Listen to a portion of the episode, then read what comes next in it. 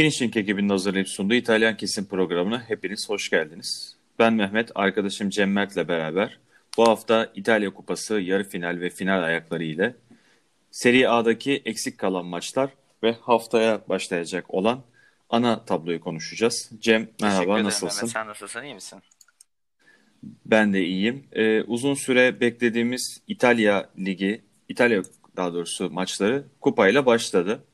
Geçtiğimiz hafta Inter, Napoli, Milan ve Juventus dörtlüsünün olduğu yarı finallerde Inter'i ve Juventus'u geçerek şampiyonluğu Gattuso'nun yönetiminde kupayı alan bir Napoli izledik. Müsabakaları beraber takip ettik, ayrı ayrı yerlerde olsak da. Gattuso'nun uzun yıllar sonra Napoli'ye bir kupa getirişini gördük. Neler söylemek istersin bu konuyla ilgili? Hemen çok büyük bir sürpriz oldu. Şahsen kendi açımdan söyleyeyim. Yani tamam 4 takım vardı. 4 takım arasında en çok kupayı kazanabilecek 3. sıraya koyacağım takım kazandı.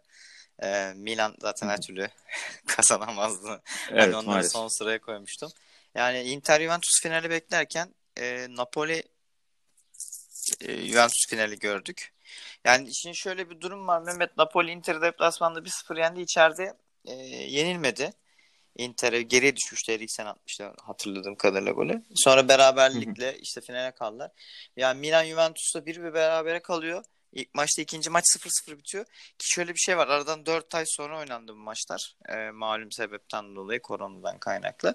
Şimdi bir şey çok trajikomik oldu. Juventus'un 10 kişi kalan Milan'a karşı galip gelemeyip yani finale kaldığı maçı az buçuk takip ettim. Ya ben büyük hayal kırıklığına uğradım ya Juventus. Ve üstüne üstlük Ronaldo da penaltı kaçırdı. Maçtan sonra Sarri açıklama yaptı. Hata benim dedi. 60. dakikada daha doğrusu 3 değişiklik bir anda yaptı. Pjanic, Matuidi ve Douglas Costa'yı çıkartıp Bernardeschi, Rabiot ve Khedire'yi aldı.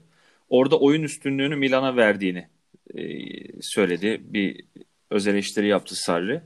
Ama netice itibariyle Milan'ı geçmek çok da onlar için zor olmadı.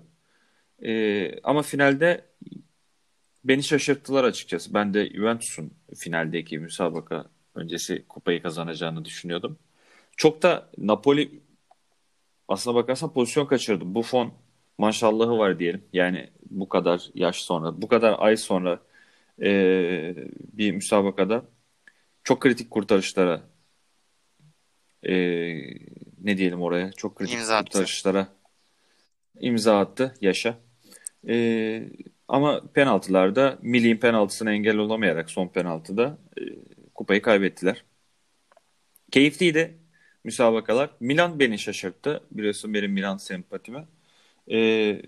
Milan birazcık daha fos geçer diye bekliyordum. 3-4 yer diye bekliyordum. Başa baş oyun sergilemedi ama gol de yemedi. Savunma yönü zaten sıkıntılı. Hücuma baktığın zaman en azından kağıt üzerinde gol atamayınca tabii maçı da kazanamıyorsunuz. Bu durumda da Milan maalesef yarı final ayaklarında. 2 maçta da kırmızı kart görünce bir de ekstrası da o oldu. Yani 11-11 oynasalar bile Juventus'u eleyemezlerdi. Evet. Gol atamıyorlar. Evet gol yani sıkıntı orada. Gol atamıyoruz. Zaten geçtiğimiz haftada yaptığımız podcast'te Milan'ın gol sayılarını ligdeki konuşmuştuk. Hatta seninle bir ufak iddiaya da girmiştik. Şu kadar sayı geçer geçemez gibi. Yani 26 maç mı ne? Yani 28 gol atmıştı. Çok rezalet bir rakam yani. Gerçekten maalesef çok rezalet bir rakam. Yani düşün ligin en az gol atan 4. takımı yanılmıyorsam ya da 3. takıma. Yani diğerleri Brescia falan yani. Sparta Brescia. Evet. Lecce'den daha az gol atmış küme düşmemi oynayan. Yani Torino Sampdoria'ya kadar gol atmış yani 6 sıralarında. Final maçında da Napoli Juventus müsabakası oldu. Bu maç görece biraz daha zevkliydi diğer maçlarda. Gol yoktu ama son derece pozisyon vardı. Ronaldo'nun ilk yarıda kaçırdığı Alex Mere de çok güzel kurtarışlar yaptı. Gerçi o da var. Ama penaltılara gitti. Penaltılarda Dybala ve Danilo kaçırınca Napoli 4'te 4 yaptı penaltılarda. Insigne, Politano, Maksimovic ve en son Milik attı. Ters köşeydi zannediyorum. kupanın sahibi oldu. Bu Gattuzzo'nun başarısı mı, Sarri'nin başarısızlığı mı? Bu konuyla ilgili ne dersin? Yani bence Gattuzzo'nun başarısı ya. Sonuçta burada adamın başarısını küçümsememeliyiz diye düşünüyorum. Ne kadar eleştirsek de gömsek de yani sonuçta Juventus dışında bir takım kupa kazandı. Kendisini tebrik ediyorum. İyi bir başarıydı. Yani Juventus beni ligde konusu yani Juventus başarısız mıdır? Evet, başarısızdır. Yani Juventus'un biliyorsun Bayern Münih, Paris Saint-Germain gibi takımlar liglerinin bir tık üstü takımlar. Yani örnek veriyorum lig 10 üzerinden 7 gibi değerlendirirsek kadro kalitesi üzerinden 10 üzerinden 10 gibi takımlar.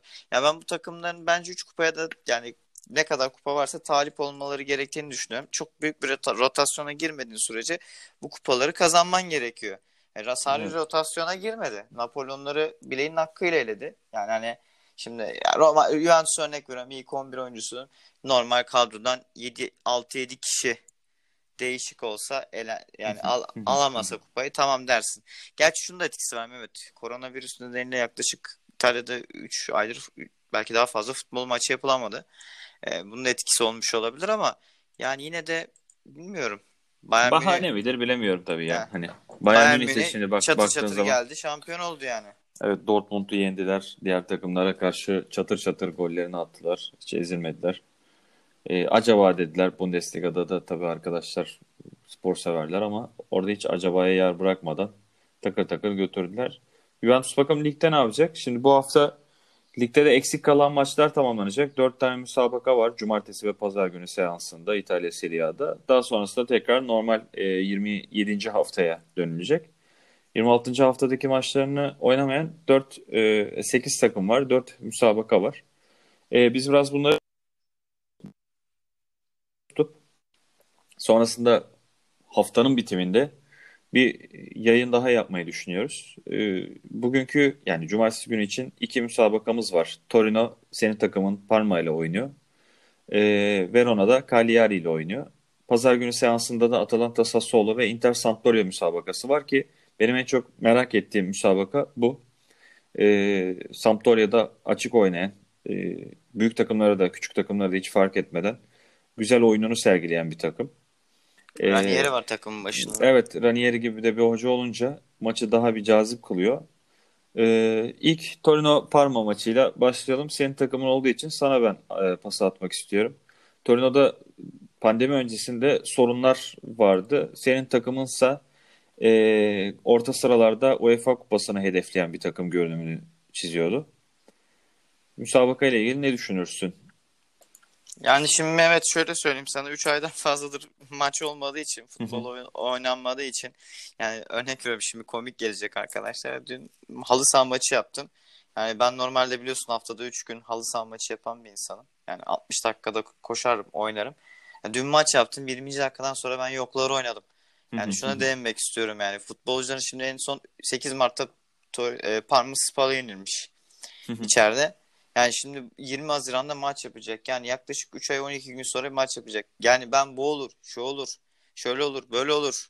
Hiçbir şey diyemiyorum şu anda. Tamamen kapalı kutu takımlar. Torino biliyorsun pandemi öncesi inanılmaz rezalet performanslar sergilemişti. Walter Mazzarri'nin hatırladığım kadarıyla görevine son verdiler. Çünkü son 5 haftaya bakıyorum. Yani en son 12 Ocak'ta kazanmışlar. Sassuolo'ya yenilmişler. Atalanta'dan 7 yemişlerdi. Bunu değerlendirmiştik hatırlıyorsun. Lecce'den 4 dediler. Sampdoria'ya yenildiler. Milan'a yenildiler. Napoli'ye yenildiler. Yani hani inanılmaz bir şey var. Düşüşteydi. Yani şimdi bakarsın 3 ay sonra akılları başına gelip Parma'yı yenebilirler. Parma da UEFA'yı zorluyor. 6. Napoli ile aynı hani 34 puan fark var ama bir maç eksik Parma'nın. Yani şu da var, şimdi Napoli kupayı aldı biliyorsun, kupayı alınca ligin 7.'sinde şu an doğdu, fırsat doğdu. Evet. Normalde 4 takım Şampiyonlar Ligi'ne, 3 takım UEFA'ya gidiyor diye biliyorum ben. Yanlış hatırlamıyorsam. Doğru. Şimdi kupayı da 6. aldığı için 8. takım gidiyor mu tam onu bilmiyorum Mehmet. 7 gidecek oradan. 7 gidecekse yani şu an Milan, Verona, Parma, üçlüsünde Bologna, Belki dahil edebilirsin. Ama şimdi makas şöyle: 36 puanda Milan. Bakıyorsun Cagliari 12. sırada 32 puanı var. 4 puan. Hatta Fiorentina'ya oraya dahil et. 30 puan. 6 puan. 2 maçlık bir şey var. 13. ile 7. sıradaki arasında sadece 6 puan fark var. Herkes belki de iştahını kabartmış bir şekilde 7.lik için bir beklenti içerisinde. İşin komik kısmı şu Mehmet. Yani 7. Milan 36 puanda, 18. Lecce 25 puanda. Yani 11 puan fark var ve 12 hafta var. Futbol her şeye gebe. Yani tutup da Milan düşecek demiyorum yani. Bu topik bir örnek ama ama yani ya 4 maçlık bir fark var. 4 maçlık farkta Lecce 18. sırada 25 puan. Yani ikisinin arasında sadece 11 puan var. Bu kadar süre zarfında ne olur ne biter her şey de olabilir. Yani bir bakmışsın Bologna, farazi konuşuyorum, düşebilir de. Çok ekstra bir performansı olması lazım. Yani takımların tabii de, ya da onların çok kötü oynaması lazım da. Burada çok güzel bir müsabaka grubu izleyeceğiz diye düşünüyorum. Yani çünkü bu 7. sıra UEFA bileti demek, takımların bu şu an gelirlerinin kısıtlandığı dönemde, taraftarların olmadığı dönemde, müsabakaların oynanmadığı bu birkaç aylık dönemde UEFA bileti demek, Avrupa bileti demek gerçekten çok büyük bir ekstra gelir olur. Bunu da herkes ister, kim istemez ki. Artı olur Mehmet, yani sadece bırak, para demek değil, itibar da artıyor yani sonuçta. Tabii prestij meselesi var yani. Parma özelinde konuşuyorum. En dibi gördükten sonra tekrar Avrupa'ya tekrar müsabakalara katılabilmek onun için ekstra bir motive kaynağı olabilir. Ama ben bu maç özelinde bekliyorum. Yani tatsız tutsuz bir müsabaka bekliyorum. Torino kötü günlere dur demek için temkinli oynar.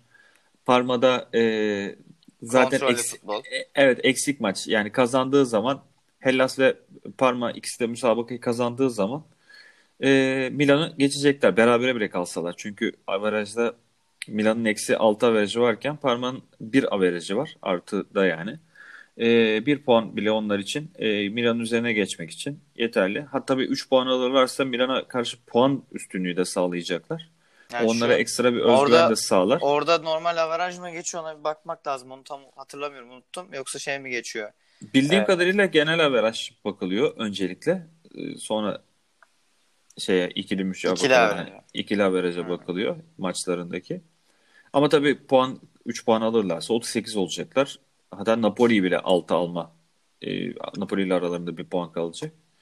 Zaten o ilk 4'ü 5'i bağımsız olarak konuşuyoruz. Bizim bundan sonraki gündemimiz İtalya Serie A Ligi özelinde konuşuyorum.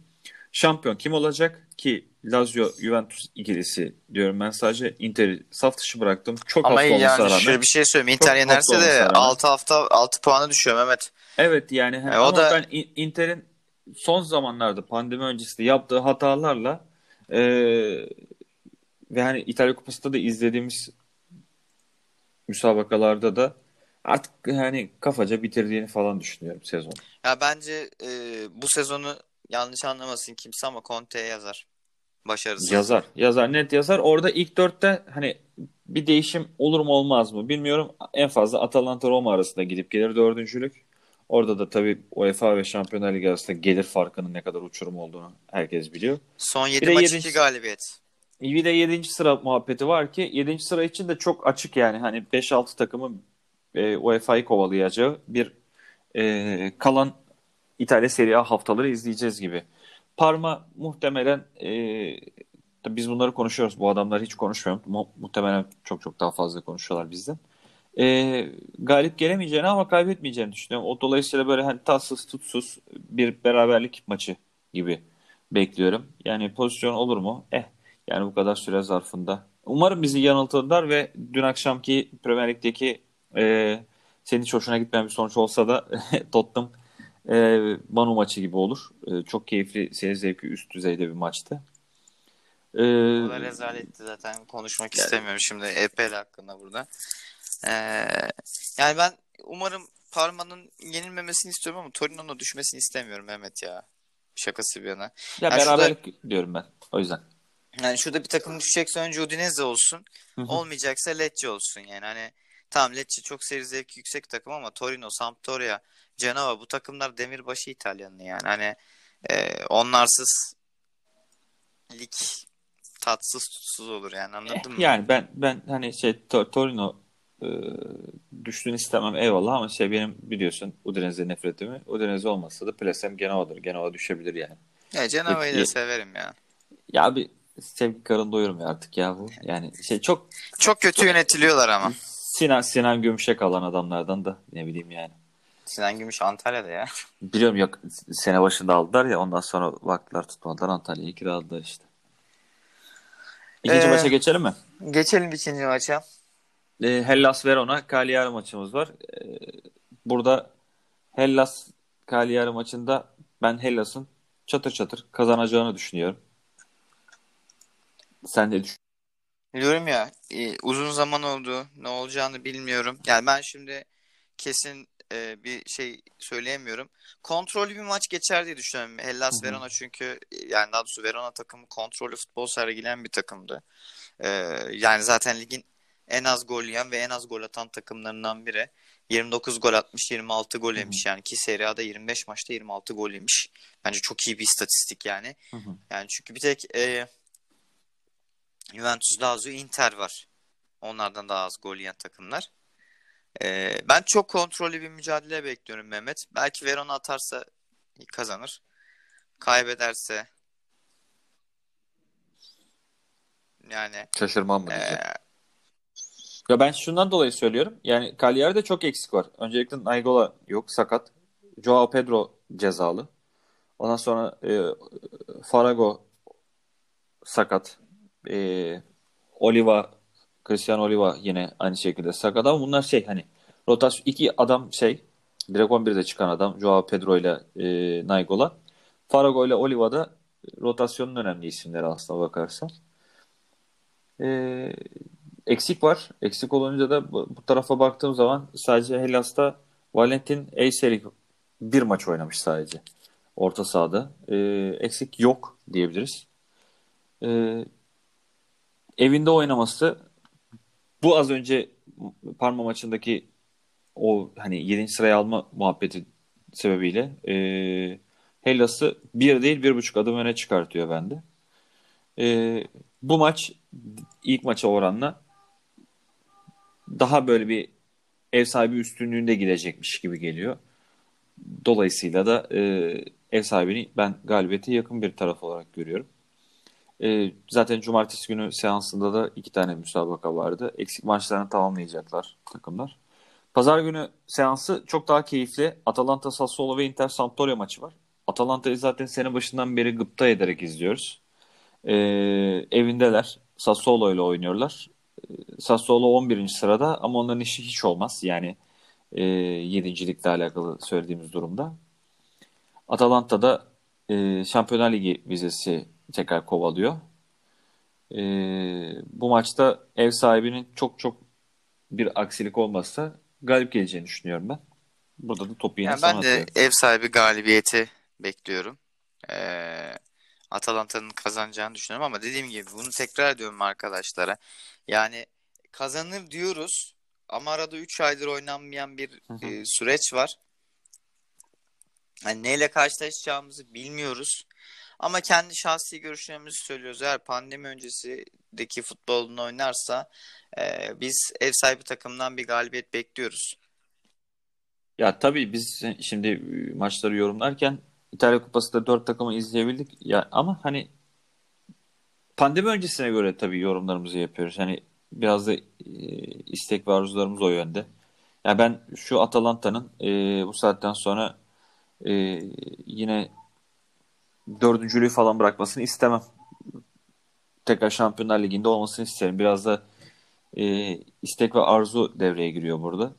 Atalanta muazzam keyifli bir takım. Bu sene Lazio sonrasında belki de beklentilerin üzerine çıkan ikinci takım gözümde. Hatta belki de birincisi, eldeki performans, kadronun performansına baktığımız zaman çok keyifli bir takımları var.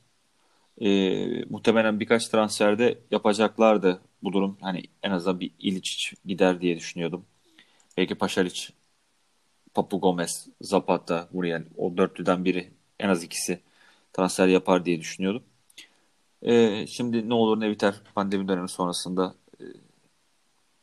kestiremiyoruz ama bu kadar da hani fiyatların arttığı dönemlerde bir tık daha azalma olur. Çünkü Chelsea'nin aldığı transferlere yani baktığı zaman gördük. Werner bir 47,5 milyon euroya gitti yani. Bence de. Yani bir tık daha azaldı. Yani geçen sene olsaydı belki hani bu adama 75-80'den açılacaktı. Bence kapılar. Ucuza bile gitti yani. Şimdi evet katılıyorum. Yani tasfiye nedeniyle kapanış gibi pandemi nedeniyle satış yaptılar adamlar. Yani Chelsea orada çok güzel iş başardı kendi adına. Atalanta belki oyuncularını bir sene daha tutabilir. Maddi durumları nedir ne değildir bilmiyorum. İtalya'da bazen takımların hani bir anda çöküşü söz konusu olabiliyor. Ama bir sene daha kalırlarsa ilk üçü bile zorlayacak bir kadrolar olabilir. Lazio şampiyon olursa kadroyu da 2-3 takviyeyle daha güçlendirirlerse Inter, Lazio, Juventus sac ayağına Atalanta ne kadar müdahale olabilir onu bilemiyorum tabii ama Lazio şampiyon olamazsa belki kadro dağılırsa oraya Atalanta bu oyuncuları tutup birkaç transferle beraber girebilir diye düşünüyorum.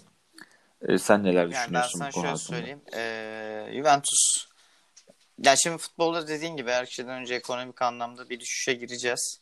Ne olacak ne bitecek bilmiyoruz. Atalanta'da öncelikli olarak bir istikrar oluştu. Farkında mısın? Son 3 yıldır ve üst sıraları zorlanan bir takım haline dönmeye başladılar. Bakalım bu Gasperini ile doğru orantılı mı olacak? Yani örnek veriyorum Gasperini takımda kalacak mı? Keza Simeone, Inzaghi takımda kalacak mı? Önce bunları değerlendirmek gerekiyor Mehmet. Yani şimdi sene sonunda her şeye gebe olabiliriz. Inter diyecek ki belki Conte'ye abi sana 16 milyon euro veriyoruz. Bu rakam çok yüksek. Dolayısıyla sözleşmeyi feshedelim. Örnek yani bunlar tamamen ben ütopik örnekler veriyorum. Önce sezon sonunu bitirip bir takımların hamlelerini görmemiz gerekiyor. Çünkü Ronaldo da çok yüksek bir maaş alıyor hatırladığım kadarıyla Juventus'tan. Yani bence şampiyonluğa önce ben bu senenin bitmesini bekliyorum. Onu belirteyim. Benim gönlüm Lazio'dan yana. Bunu her senin şeyde söylüyorum. Yani Juventus olmasın da kim olursa olsun modundaydım. Bunu en çok zorlayan Lazio. Juventus'ta açıkçası kupa maçlarında bana çok umut vermedi. Bakalım Lazio nasıl dönecek? Onu merak ediyoruz. Bu seneyi bir bitirelim. Ben ona göre yorumlarımı yapacağım. Atalanta'nın mevcut kadrosu çok güzel. Lazio'nun da çok güzel. Ben sana şöyle söyleyeyim. Bence şahsi olarak kağıt üstünde Atalanta'nın kadrosu Lazio'dan daha iyi biliyor musun Mehmet? Tabii yani, katılırım. Burada Lazio'nun çok ekstra bir performansı 12-13 maçtır kazanıyorlar hatırladığım kadarıyla. Bir arada Verona'yı da yenselerdi. O tek kale oynayıp 0-0 bitti. Şu an liderlerde. Evet. Yani mevcut kadroyu korursa Atalanta'da Lazio'da belki bir iki takviyeyle Juventus'un da kadrosunun yaşlı olduğunu düşünürsek şampiyonlukları sürpriz olmaz yani. Ya Ronaldo 4 yıllık bir anlaşma imzalamıştı diye hatırlıyorum ben. Senelik de 30 milyon gibi bir para internet sitelerinde yazıyordu.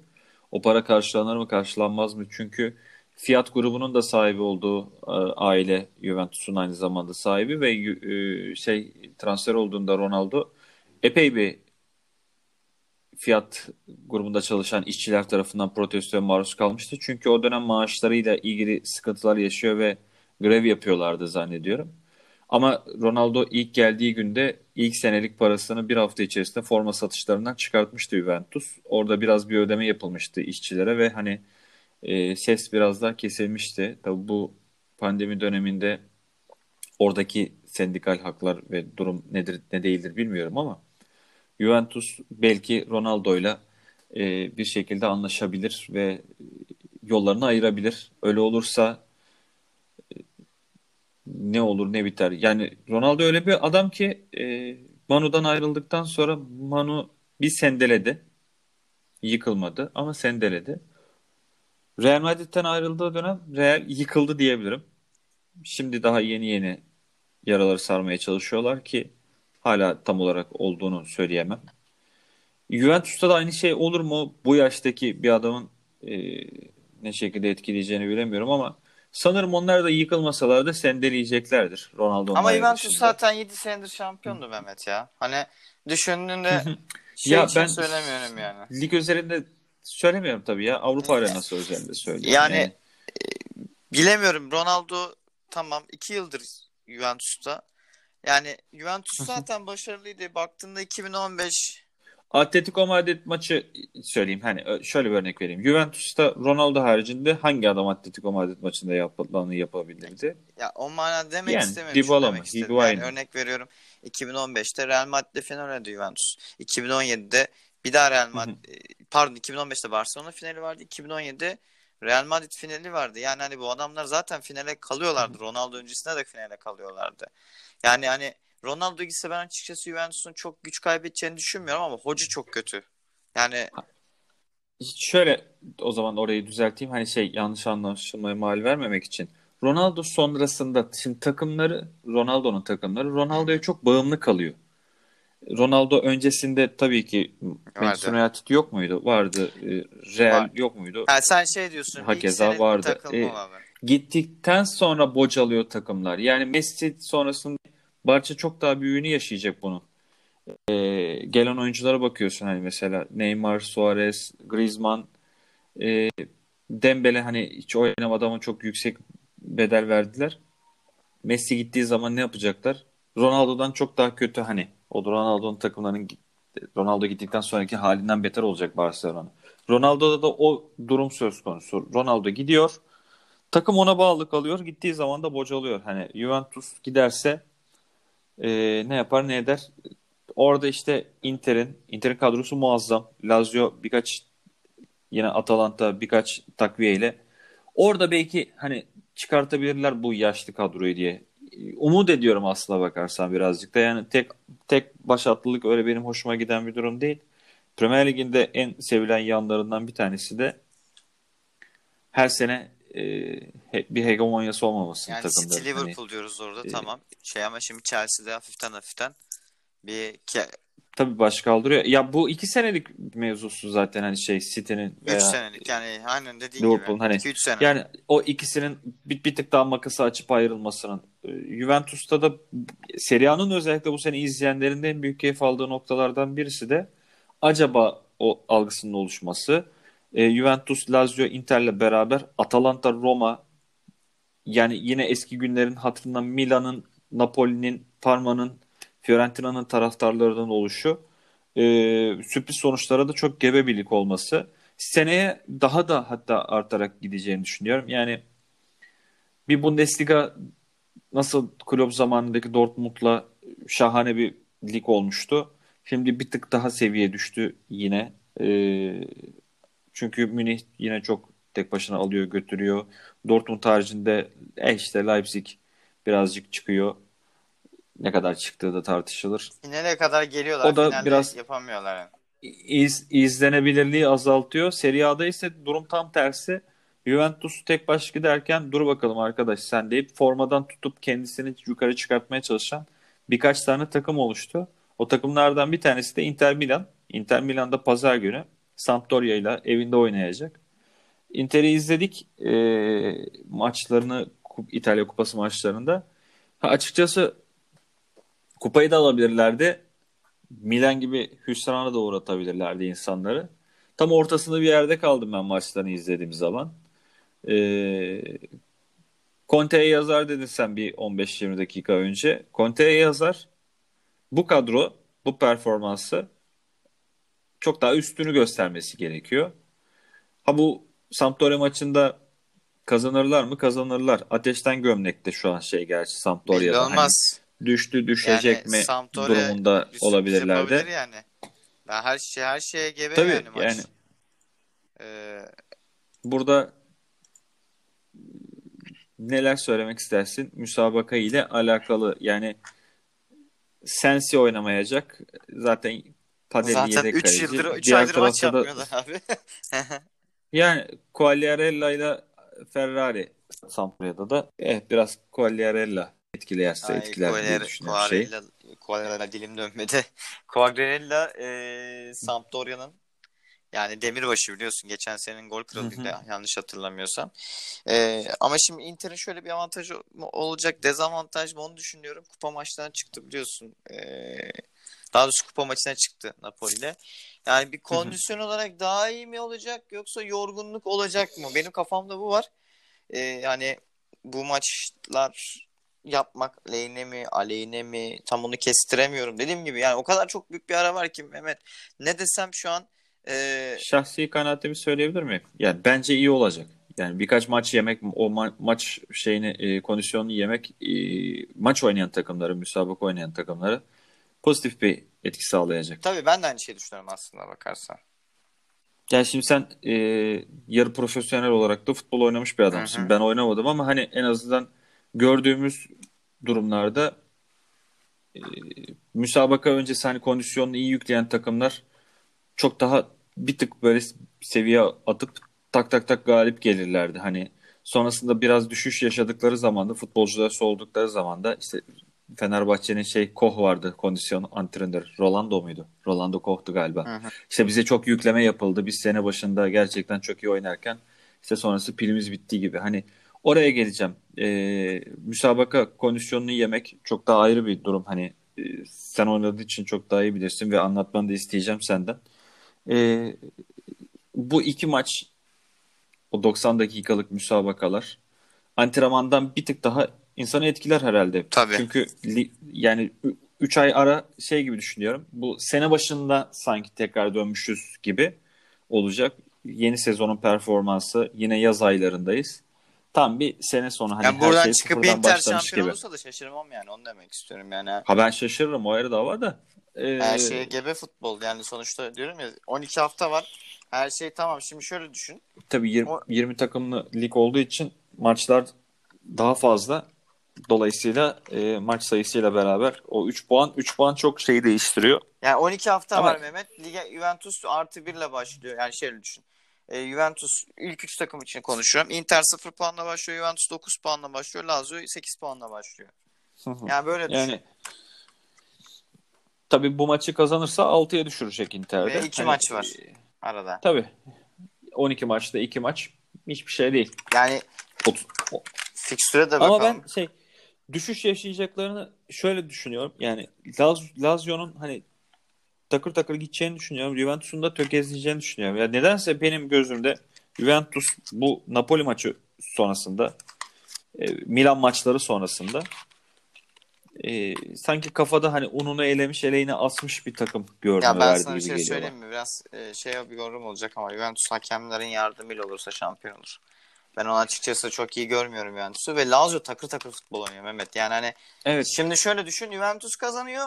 Güç bela hani böyle zorlana böyle kasıla kazanıyor böyle hani. İte kaka. Şimdi sidik zoruyla diyeceğim şimdi. Hani, evet öyle. Hani büyük Spalizar zor 2-1 yeniyor. Brescia yani penaltılar işte şöyle 2-0'lar. Ondan sonra Inter'i hani rakip 10 kişi kaldı yendin. Hani böyle zor be. Lazio'ya bakıyorsun kardeşim traktör gibi adamlar yani. Çatır çutur yani kazanıyorlar normal. Roma'ya yenilmediler. Spal'a 5 attılar.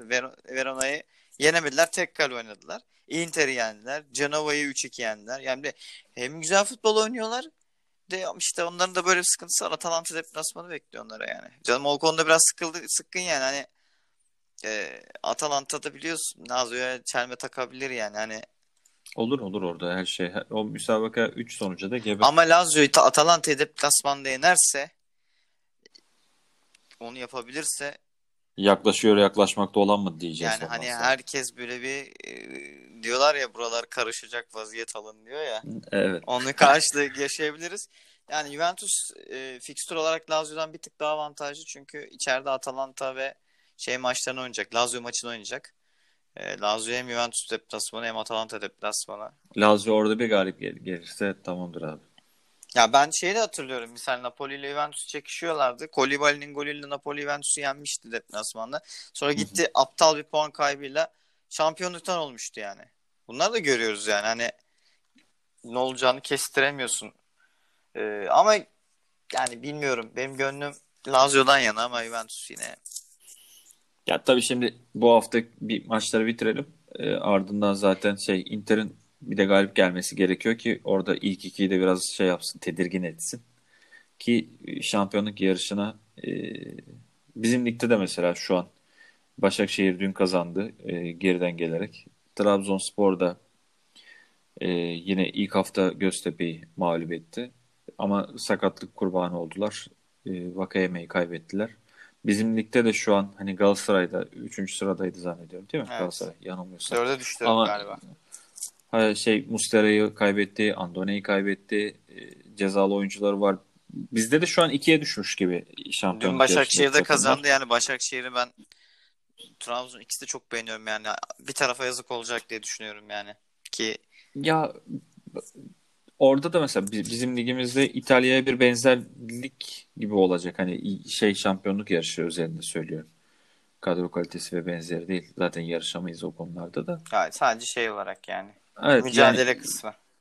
Yarın Inter'in galibiyetiyle beraber, umarım Inter'in galibiyetiyle beraber Inter'de yarışa tekrar dahil olur. Ben açıkça bir şey söyleyeyim mi? Ben Inter'in kaybetmesini istiyorum. Sampdoria'nın kazanmasını istiyorum. Neden? Inter abi yani o Conte'yi sevmiyorum. Açıkça söyleyeceğim. Buradan kendisine yani oldu biraz hani böyle tepkili oldu ama ya Conte'yi neden sevmiyorum abi? Yani yaptığı açıklamalar bana çok itici geliyor. Ondan sonra yani bu kadroyu çok kötü kullanması, kadro mühendisliği, yani çok saçma bir takım kurdu Inter'de ya. Yani hani koskoca Inter Fenerbahçe'de oynayamayan Moses'ı getirdi yani. Getirdi. O da Milan maçında 4. golün asistini yaptı. Hayallerimizi yıktı. Ya hayır yani olarak söylüyorum. Kadro kalitesi şimdi Inter Malangsar'la da anlaştı bu arada. Abi zaten stoper hattın kaynıyor. Milan Şikrinler var, Devray var, Godin var, Bragi var, Bastoni var. Godin gidecek diyorlar ama sene sonu ya. Yani gitsin sonuçta. Zaten yaş da ileride. 33 yaşında ama Bastoni var, genç yetenekleri, 20 yaşında çocuk var, mis gibi. Ben olsam oynatırım yani. Yani sürekli maçlarda aynı değişiklikleri yapması. Yani bizde bir, biliyorsun Beşiktaş taraftarıyım, bizde bir hoca vardı ya. Şimdi hatırlayamıyorum kimdi. Örnek veriyorum 55'te birini çıkartıp birini alıyordu. Hep de aynı adamlar. Schuster işte 65 galiba doğru Schuster olması lazım. İşte 70'e yakın. Abi Galip sende kendi. Aragones yapıyordu bizde Fener'de de. Hep yani aynı. Çıldırırsın abi yani hani biraz bir, ben şimdi yedek kulübesinde bekleyen bir adam olsam sürekli o 3 oyuncu değişikliği yapsa, bana git ısın dese, ulan hani ısınırım da öyle kendimi de parçalamam, hani dostlar sohbette görsün gibi böyle hafiften açma germe yaparım.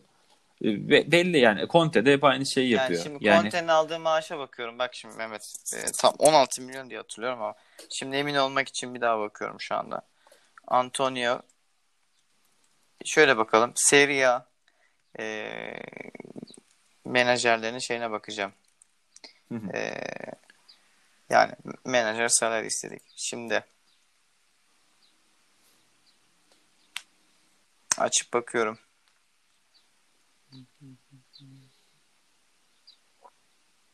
O yüzden keyifli bir şey değil ya. Hoca değil maalesef. Tam Chelsea'yi şampiyon yaptı. Milli takımda da İtalya'da devam etti. Şimdi Inter'e geldiğinde herkes ümitlendi. Acaba mı dedi falan ama yani yok ya. Galiba 9 milyon euro. Ya tam oluyordu. Hatırlamıyorum da yani bakmaya çalışıyorum. Yani, neydi onun adı? Yani bir Simeone Inzaghi'nin aldığı maaşa bakıp bir de bakmak istiyorum. Ya 3'te 1'i falan fark vardır diye düşünüyorum. Bence daha fazladır. Yani muhtemel o da olabilir. En az 3'te 1'idir yani. Bulamadım şu anda, açıp bakıyorum da bu. Tamam. Çok da önemli değil hani şu anda o yani dediğimiz gibi kafa kafaya bir maaş aldıkları asla olamaz. Yani buradan o malzemeyle onları yapmak, bu malzemeyle bunları yapmak isimli bir yapsak. Ya üstünde koyduğunda. Yani şöyle söyleyeyim bence bu Inter'in de Juventus'tan çok aşağı kalır bir kadrosu yok yani. Hani tamam Ronaldo farkı var, Dybala farkı var ama orada da yani Lautaro var, Lukaku var. Yani hani oynatmasa da Alexis var. Yani Alexis Sanchez var, beceremeyiz. Yani gerçi Alexis futbol oynamayı bırakmış. Öyle diyelim. Kafacı yani. Yani çok da istekli bir adam değil yani. O da 11 milyon euro. Hoca ile ilgili de sıkıntı olamaz mı ya? Şimdi düşünüyorum da yani bu adamı 11'de başlatıyor. İyi de oynasa, kötü de oynasa tak 70'te çıkartıyor. Ya da yedek bırakıyorsun adamı. Tamam iyi güzel. Tamamen senin tercihin. Hoca sensin. Ya adam çok affedersin kıçını da yırtsa yine çıkartıyor. veyahut 80'de falan alıyor. Sen Alexis Sanchez'i 80'de alıp ne yani katacaktır muhtemelen, hani ona bir şey demiyorum. Ne kadar katabilecek yani? Ne verebilecek sana yani? Hani o 10 dakikalık sürede. Yani işte diyorum. Mükemmel yani. Adamları var bak hani şeyde. Eriksen'i aldılar. Yani de Lukaku şimdi var, şey de var yani. Sanchez var. Allah var, Inter yönetimi de hiç şeyleri sıkmadı yani Mehmet. Cebinde akrep yok başkanın. Değil abi. Bana şey al. Lukaku hop paket 65 milyon euro. Lukaku paket edildi. Bana işte Ashley Young'ı aldık, adamı getiriyorlar. Bana Eriksen'i al, getiriyor. Yani hani başkan hiç şey yapmıyor yani. Esirgemiyor yani. Hiç. Bence Inter'in bu kadroyla ya bak şöyle, tamam Juventus 63 olur, Inter 62 olur. Amenna. Hı-hı. Buna hiçbir şey demiyorum. Yani Inter Lazio'yu yer değiştirsem ben Conte'yi eleştirmeyeceğim burada. Tabii. Ya şunu da söyleyeyim. Gasperini için de şunu söylemek istiyorum. 48 puanlı 4.lük benim gözümde bir tık başarı altta kaldı ya şey. Ama gerçi Şampiyonlar Ligi'nde gittiler. Ondan dolayı biraz. Ya o da var tabii. Normal karşılanabilir. Yani şimdi Atalanta benim gözümde çok başarılı bir takım yani. Yani kadro kalitesi de çok iyi. Şimdi diyeceksin Cem ya Atalanta tamam kadro çok iyi de onları Gasperini o hale getirdi. Bak kendi ağzımla söylüyorum. Gasperini o hale getirdi. Ver Conte'nin elinde bu takımı. İlk 7'yi oynayamaz. Yani abartıyor olabilirim ama. Yani ya 7 6 7 falan yani hani. 6 7 maksimum. Maksimum 5 olsun hadi senin güzel attığın için. Tabii. Bize gelişi bu aldın deyip yani. Yani şimdi sen Gollini'yi tanıyor muydun? Kaleci Gollini'yi. Nine. Ya bu adam Aston Villa'ya gitti zamanında.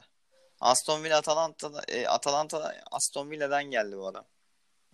Gollini, kaleci Gollini. Kimse hani şey yoktu. Jim City'yi biliyor muyduk? Berat Jim City. Benim toprak. Arnavut muydu? Arnavut. Bu adam da yani çok tanınmıyordu. Atalanta'ya Zürich'ten gelmiş bir adam yani. Hatebor. Yok abi ben tanımıyordum Hatebor'u. Groningen'den bulmuşlar. Ben tanımıyordum diyorum hani. Rafael Tolo'yu FM'lerden hatırlıyoruz hani. Küçükken ben eskiden. Ondan sonra bakıyorum, düşünüyorum kadro. Pasalic. Adam her zaman kiralıktı. Yani oradan oraya sürüklenen bir adamdı. Yani bu adamı bu da... sene Pasaliç'in de 20 maç. 11, 5 gol, 4 asist. Şimdi Papu Gomez'i saymıyorum. O da Alejandro Gomez'di. Çünkü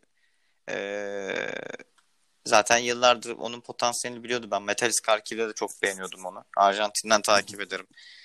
Arsenal Sarandi FM 2008'de alırdım kendisini sürekli. Yani İliçiç keza o da biraz geç patladı. İliçiç de daha önceden bekliyorduk onu. O da benimle işte 88 doğumlu. O da biraz geç patladı. Ama bak şu patladı diyoruz da bunun sebebi işte hoca. Hoca faktörü. Yani Duvan Zapata. Aynı hoca yalnız başka takımlarda da olmadığı zamanlarda oldu. Yani işte diyorum ya kimya uyması gerekiyor. Evet. Yani sanki Conte'nin Inter'le uymadı gibi. Bana yani. Da öyle geliyor. Ne dersin? Bana da öyle geliyor. Sarri'nin de uymadı Juventus'la. Conte'nin de uymadı. Yani şu olabilir. Ben şunu söyleyeyim. Inter'in kadrosu Conte'ye uygun değil diyelim daha doğrusu. Yavaş yavaş belki toparlar. Ya ne yapacak? Ne alacak da neyi toparlayacak ki? Zaten eldeki kadroyu ne kadar değiştirecek? Kimleri alabilir ya da hani? Şimdi şey yapmak lazım. İstemiyorum ama ben Lukaku'yu çok beğenmiyorum Mehmet ya. Yani, yani bilmiyorum. Benim yani şöyle anlatayım. Yani nasıl anlatayım? Çok fazla kalın bir forvet ya. Hani şimdi Agüero benim sevdiğim tarz forvetler biraz da Agüero Lewandowski bitiriciliği daha yüksek forvetler yani hani kimi alabilirdi bunun yerine düşünüyorum yani 65 milyon euroya Werner'i alabilirlerdi yani misal geçen sene Timo Werner'i yani hani bence oldu oturdu ve kaç gol atmış bakalım neden olmadı ya ben hantal forvetleri 17 tane gol olması lazımdı bakayım. Tabii 17 gol. 2 asisti var. 24 11'de oynamış. 25 maç 17 gol. Evet. Yani ben şey için söylüyorum. Ben hantal forvet sevmediğim için söylüyorum. Bilmiyorum ya o fizik ve boya göre şey yani. O kadar da hantal adam değil yani. Benim Lukaku ile ilgili tek sevdiğim, futboluyla alakası yok da, bu Everton'la 5 senelik yeni sözleşme imzalayacak. Belçika vatandaşı ama Afrika kökenli biliyorsunuz ha, zaten. Babası da futbol oynadı burada Türkiye'de. Evet, Gençler Birliği güzelim Alkaralarda. Büyücüye gidiyorlar abi, ailecek bunlar. Büyücü bunlara 5 yıllık sözleşme imzalamamasını ve takım değiştirmesini söylüyor. Adam buna inanıp takım değiştiriyor. Yani bu adam yani İtalyanların herhalde takımlarından birinde müsabakalarda çıkıp 17 gol atıyor. İşte biz de bunları yorumluyoruz. Yani büyücüye gitmek de ne bileyim ben. Yani 2010'lu yıllarda. Diyecek bir şey bulamıyorum. Yani hani dediğim gibi bence daha iyi, Inter daha iyi santrafor tercih yapabilirdi ya. Yani şahsi görüşüm ya. Yani. O arada şeydi ya, Manu'yla yaşadığı problemler neticesinde orada bir anda kaptılar onu. Yani elden koparttılar. Belki daha fazla paraya giderdi Lukaku ama biraz ederinin, o dönemki ederinin altına aldılar. Şu an çok büyük para. İşte, koronavirüs çıktığını bilseydi belki almazlardı. Yok, alırlardı ama yine hani şey, Verner'in nasıl bu 47.5'a geldiği gibi o da 50'ye falan gelirdi yani hani. Ama yine de ben çok iyi iş çıkarttığını düşünüyorum. Yani Inter'de zaten yarın, yani pazar günkü müsabakada da göreceğiz. Atalanta'ya da belki Boga problem çıkartır. Son olarak Jeremy Boga biliyorsun, benim sevdiğim bir adam. Evet. Ben orada senin sevdiğin fil dişili bir adam. Ben en çok üzüldüğüm Sassuolo'da Domenico Berardi.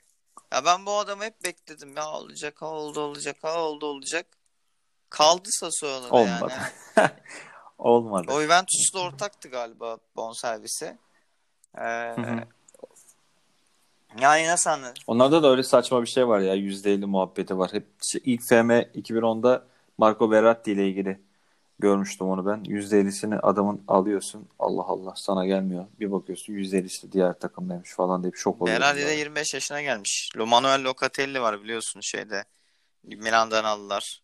Bizim bir tık sıçrama yapılabilecek ya. Şey 25, hani İliç için söylüyorduk yani. İliç 32 yaşına geldi. Hani yapıp yapabileceği bir tek transfer hakkı var. Orada ne yaparsa yapar. Atalanta'da zaten bu sene de olmazsa seneye kalırsa efsane olup bırakır belki. Ben sana söyleyeyim tamam. Yani Atalanta'nın ben kadroyu koruyacağını düşünüyorum. Belki bir iki tık transferle. Korur çünkü ne kadar bir bedelle satış yapabilecekler ki yani bu pandemi döneminde istedikleri fiyatı vermeyecek insanlar. Sözleşmeye de devam ediyorsa oyuncuların zaten bu hepsi galiba %20-25 arası 17 idi galiba ya da daha doğrusu. Bir indirime de gittiler oyuncular maaşlarında. Gelirler azaldı ama bir tık giderler de azaldı gibi. Korurlarsa başarılı olurlar diye umut ediyoruz. Yani hani 4. sıradalar. Şampiyonlar Ligi'ne de giderlerse seneye.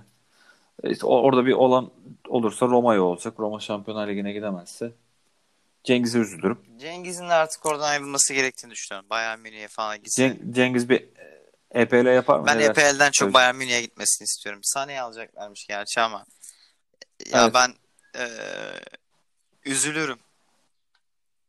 Yani Bayern'i çok yakıştırırım o çocuğa ya. Bilmiyorum böyle. Bilmiyorum. Bence Ribery'nin ya da Robben'in yerine böyle yakışırdı. Yani yakışır. Ben de hep Liverpool'a istemişimdir kendisi ama nereye koyacağım diye de sonrasında hep düşünürüm yani.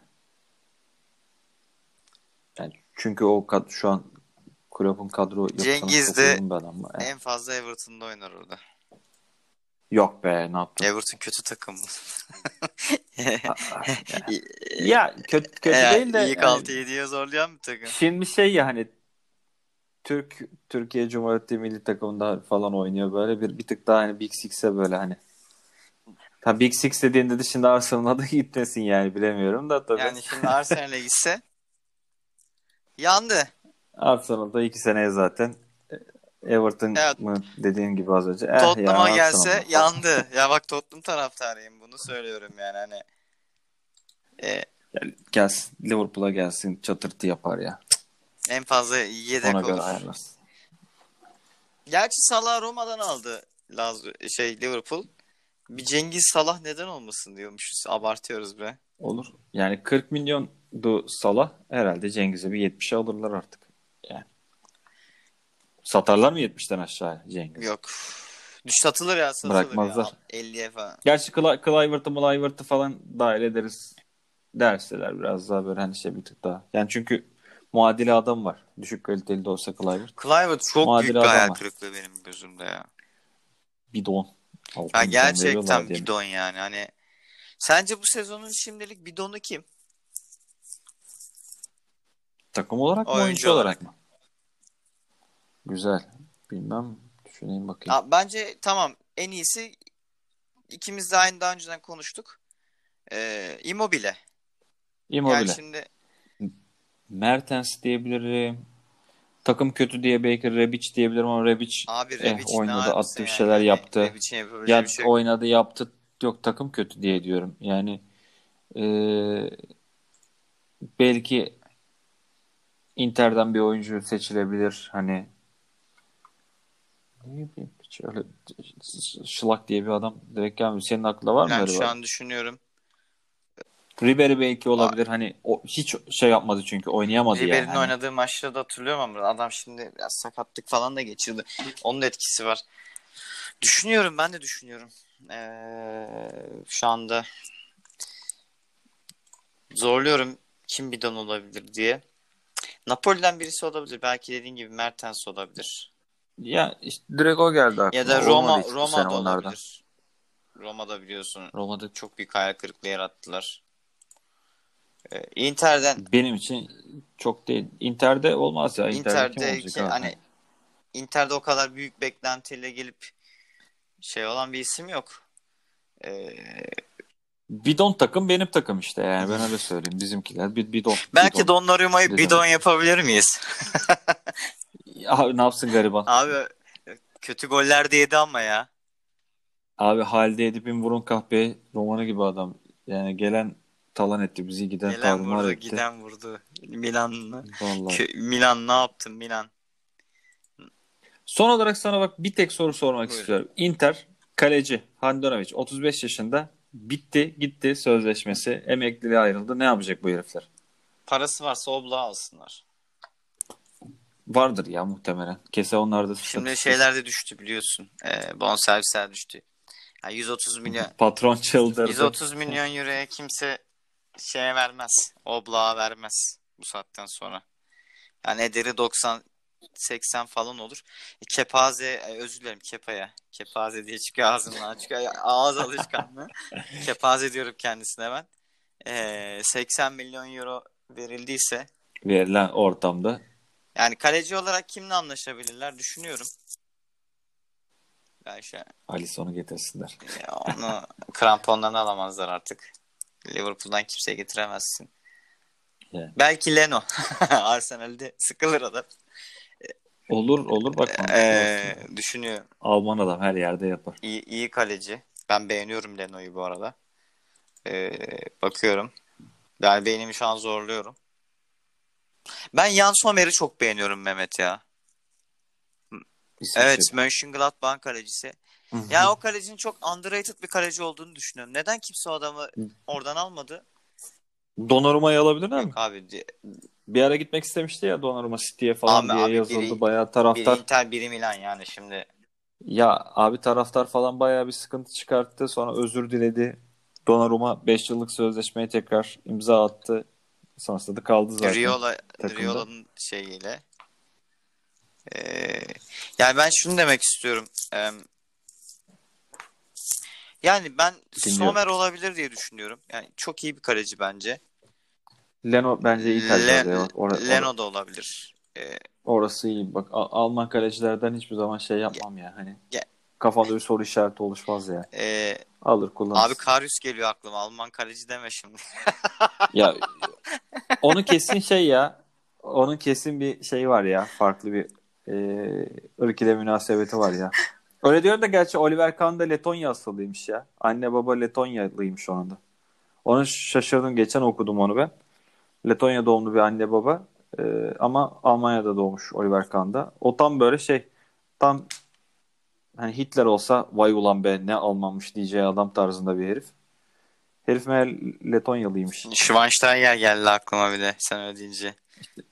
Üstün Alman. Evet. Abi Alman dedim mi koyacaksın. Karius'ta kesin var bir şey. İsmilik var yani orada. Bir farklılık var yani. Max Kruse de öyle gerçi. Ya da bizim ülkeye gelen sapıtıyor yani. O da olabilir mi? Ya bilmiyorum işte. Bizim Tabata gibi işte. Herifi Brezilyalı diye aldı. Adam Japon çıktı. Yani işte ondan sonra da neler olduğunu biliyorsun. Yavaştan kapatalım aynen, programı Mehmetciğim. Cemciğim. Güzel sohbetin için teşekkür ederim. Arda Sarıoğlu bu hafta bizimle beraber olamadı.